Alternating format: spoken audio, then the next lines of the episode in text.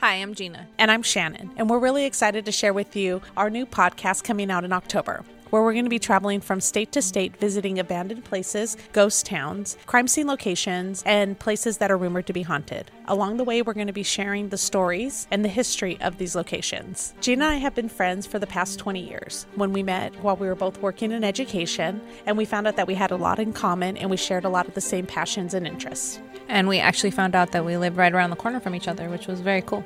Yeah, that was a bonus.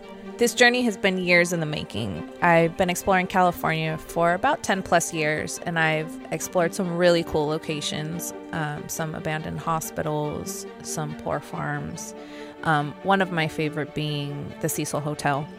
I was lucky enough to meet a gentleman who let me in, and he allowed me to stay the night in the infamous Richard Ramirez room where he lived while he wreaked havoc across California in the 1980s.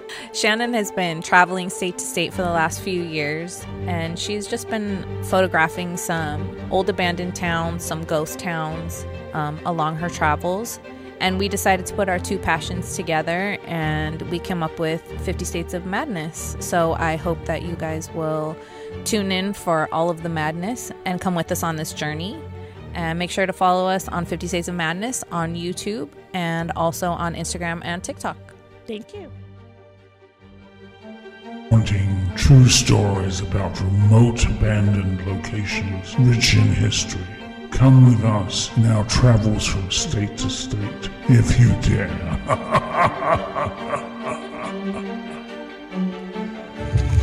Middle of nowhere. Be the last time anybody sees us alive.